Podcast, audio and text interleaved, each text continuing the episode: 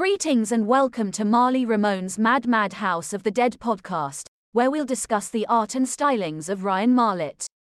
The artwork is all over the place, so be advised it could be fun, but it could be dark. It might be a painting, drawing, sculpture, Halloween prop, action figure, or song.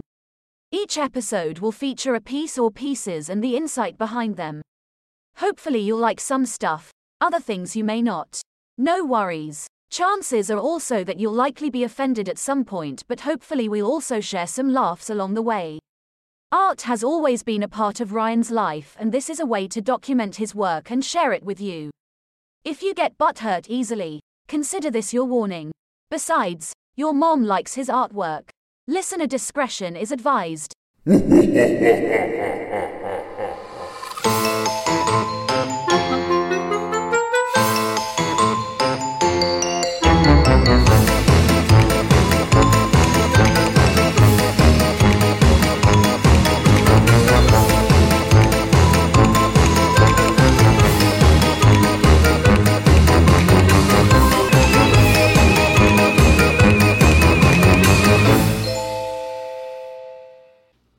Ahoy there, Marly mates, and welcome back to Marly Ramone's Mad Mad House of the Dead podcast, where I'm your host, Ryan Marlett, and we're going to talk about stuff and things related to my artwork.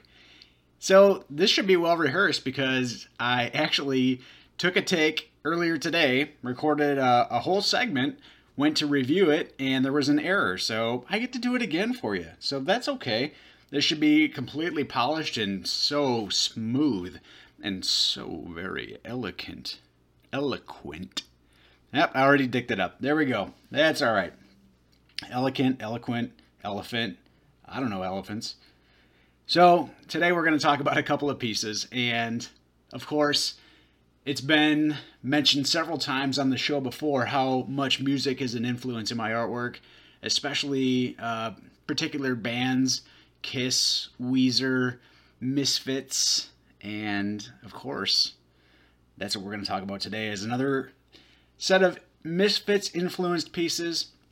And i was looking around my apartment and like it i know what an impact it is. Like i get the volume of stuff that i've got that has a mark of the misfits on it in some capacity. And so i was just looking around and i've got a lot like within arm's reach of, of quite a bit of stuff. And it's not all necessarily specifically misfits, but you could certainly see some characteristics and different traits that I've taken and applied towards other stuff.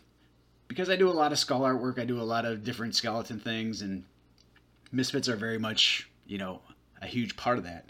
So today I'm going to talk about a Halloween prop, and I'm going to talk about just kind of a, uh, I guess it's a piece of decor, if you will, perhaps. Um, well, actually, both end up being that for that matter. But back in the summertime, I scored this most excellent, huge Halloween lot of just random stuff.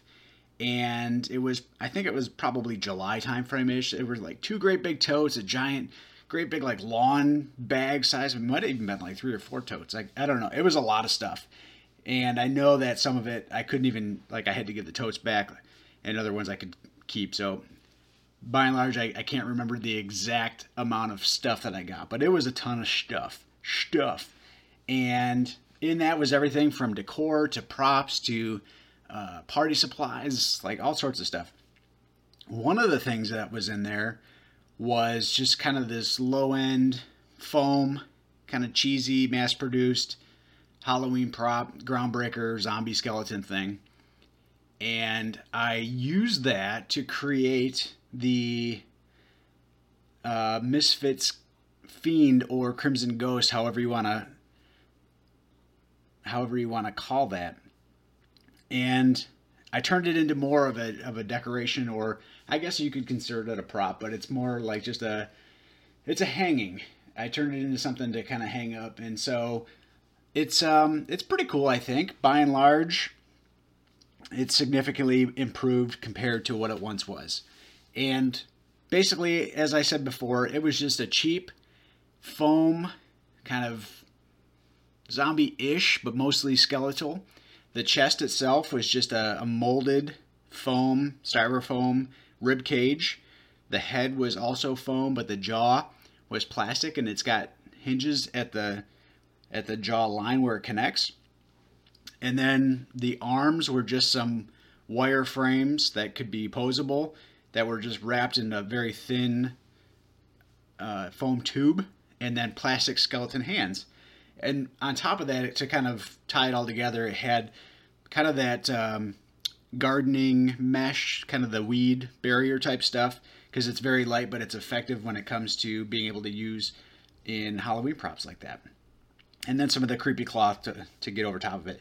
It had some of the kind of faux uh, straw like hair at the top, and that was kind of it. It was fairly beat up. The jaw had become uh, disconnected at one side, and it was just average at best. Nothing special about it.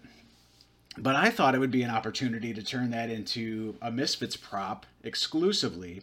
So I got some things that I needed, one of which was I needed some kind of a robe or a cloak to make it into the Crimson Ghost. And what I used was I found a red tablecloth from a thrift shop and I washed it, brought it home, cut it to size. And now it's an actual like wall hanging where all said and done because I used it to have like to form a somewhat of a hood and then some sleeves, but then the whole thing just drapes down and ends up being just about five feet tall and it's about 13 inches across. So it's not quite life size, slightly smaller, but I feel like it works. And I'll describe the process, what I used, how I got it to look the way that it does, and then we'll go from there. I completed this piece on 22 October of 23, and even though I'd gotten most of the stuff that I needed throughout the summer, like I collected uh, the the foundation mostly from that lot that I got over the summertime, and then as it grew closer, probably somewhere in July ish, is when I picked up the tablecloth, and then I was just kind of standing by to, to do it when I was ready. So I knew what I wanted to do. I had all the parts and, and pieces assembled. Now it was a matter of actually making it happen. So I started from scratch. I kind of broke it down to brass tacks, and it was just the, the torso, the arms, the hands, and the head. The head, specifically the jaw, was broken in one spot, and so I had to reattach that. The arms were fine, the chest was fine. They weren't going to be as big of a focal point. It was really just going to be the hands and the face, and of course the the robe or the cloak. And so, what I did was cut the hair off, cut it down. I was able to remove most of the the creepy cloth and the weed barrier stuff, and then I just laid a foundation of flat black paint on it. Put the paint down, let it dry, and then I went back over all of the sculpted details with a kind of a whitish cream colored base to make it pop. So looking at it head on, you can see the rib cage underneath, and you can see some of the other other design elements like the um, the spine that kind of shows through the sternum, the the shoulder blades, and so forth. But that wasn't meant to necessarily be super prominent, just kind of there. And so I went over that with with the white, the cream. Same thing with the hands. I painted them solid black, flat black, and then dry brushed over top of them so that you could see it and it was clearly defined, but at the same time it wasn't a complete white repaint. And so like you'll see every bit of the nook and cranny, every bit of those those black lines in between all the details where the bones connect, where the joints connect, all the different digits and so forth. And so that adds a lot of definition and detail with that. And then on the face, I painted the face to look as closely like the Misfit skull, the Crimson Ghost, the Fiend, as I could, but it's slightly different because working on a three-dimensional object is obviously it's not a flat piece, and so it doesn't quite always translate the same way. And I like that challenge because because it's not flat, and so it makes it a little bit more tricky to to work with. Now, one of the things that I regret doing is that when I finished the skull and when I had to repair the jawline, the mouth remains open. And so whereas the misfit skull is a closed mouth, and I thought I would still be able to paint over it, and I did in the same style, but with the jaw being open, it kind of gives it a little bit of a different look to it. So it's not in your face misfits. It's very much if you know what you're looking at, you'll you'll you'll look at it and be like, "Oh yeah, that's the, that's misfits." Because the the imagery is so iconic from some of their different album covers and just usage uh, throughout their existence. So the face has that level of detail, specifically within the eyes. Like you can see a lot of characteristics that are taken from that. The way I positioned the arms, that's where it, it really stands out because the arms are crossed across the chest like somebody laid to rest. And so you've got the hands that are very focused on the shoulders where they would be essentially. And then you've got the the tablecloth that was formed around the head like a hood and around the arms like sleeves, and then the rest of it just drapes down. And so it very much resembles what I wanted it to. And I was able to increase the size and maybe make it expand so that it was not just kind of this cheap, lame, mass produced, I don't know, just kind of chintzy groundbreaker piece. So now where it's more of it's actually hanging. I've got it hanging like on the edge of a doorway and it's been there since I since I made it. Like it's fallen a couple of times, but it's meant to hang. It's meant to be freestanding, and so not freestanding, but like make it look like it's standing. And I used some plastic prop chain to h- hang it by. So there's like a little hook on the back of the head, and then I use that to to basically suspend it. I'm pleased with how it turned out. Like I said, I wish the jawline was a little bit different. I, I kind of if I if I could go back and do it again, I would keep the mouth shut. But the thing about Halloween props or decorations or things like that is that unlike some of my other more traditional artwork, it's not really. I mean, yes, it's it's artwork, but it's not necessarily the same thing. So sometimes it requires more maintenance. Sometimes they require repaints. For example, like the the actual groundbreaker that I did with the mannequin over the summertime. That I used a lot of great stuff for the foam and the detail work that actual that skull from that piece came out of this huge lot that I got. And, you know, over time, being exposed to elements, if it's outside on display, weather, any sort of uh, just movement, storage, all that stuff, sometimes things get bumped or scraped or need to get a little bit of extra love just to kind of touch them up. So, you know, there's not like that final end all, like once it's signed, it's signed type, type thing. So there could be there could be room for improvement down the road. But for now, I like it. I think it's worthwhile. I have I haven't talked about a ton of Halloween props that I've done on here, and even though it's not so much, it's a prop, but it's more along the lines of, of more just decor. So I like it. I hope you dig it too, and I'm excited to talk about the next piece as well. The other piece that we're going to talk about tonight is actually it may have actually originated as a Halloween something or other. So it's a bucket. Well, it's like a yeah, it's a bucket. And it could have been a Halloween bucket, maybe it was an Easter basket. It was one of these novelty buckets where it, was basically a Batman head. And I saw it at a thrift shop. I think I paid like 2 bucks for it. Plastic, not super big, smaller than like the classic you know, uh, molded, blown orange pumpkin buckets for Halloween, a little bit smaller than that and a much more durable plastic, like a kind of a hard plastic.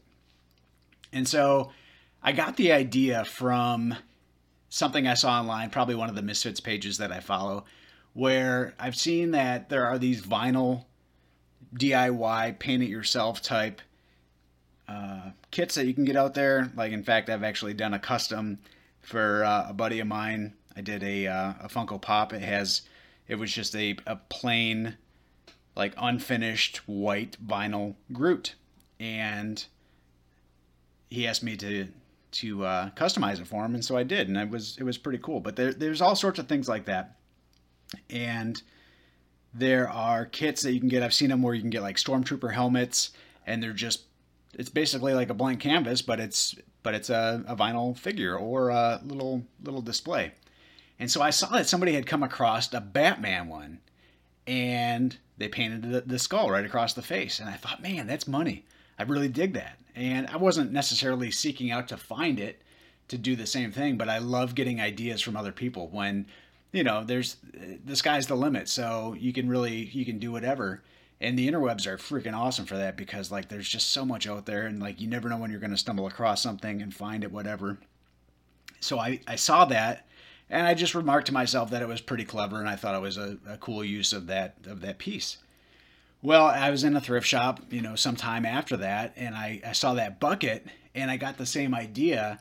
And I actually kind of walked past it and just, I'm like, nah, I mean, it's not exactly what I would think to do with that. But then as I continue to walk the store, usually like I've got a routine. Like I'll walk through, I'll walk through the toys, I'll walk through all the the, the different art aisles and, and look at the the mass produced arts or the discarded, you know, things there. I'll look through the dolls and the statues and and I just kind of comb through all this different stuff and then I'll do like another pass. And I grabbed it and I saw it and I'm like, you know what?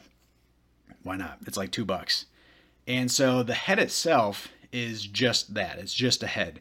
And it's got a handle on it. It's mostly black. The eyes were white and like the under the from the nose to the chin it was just cream colored, you know, flesh tone.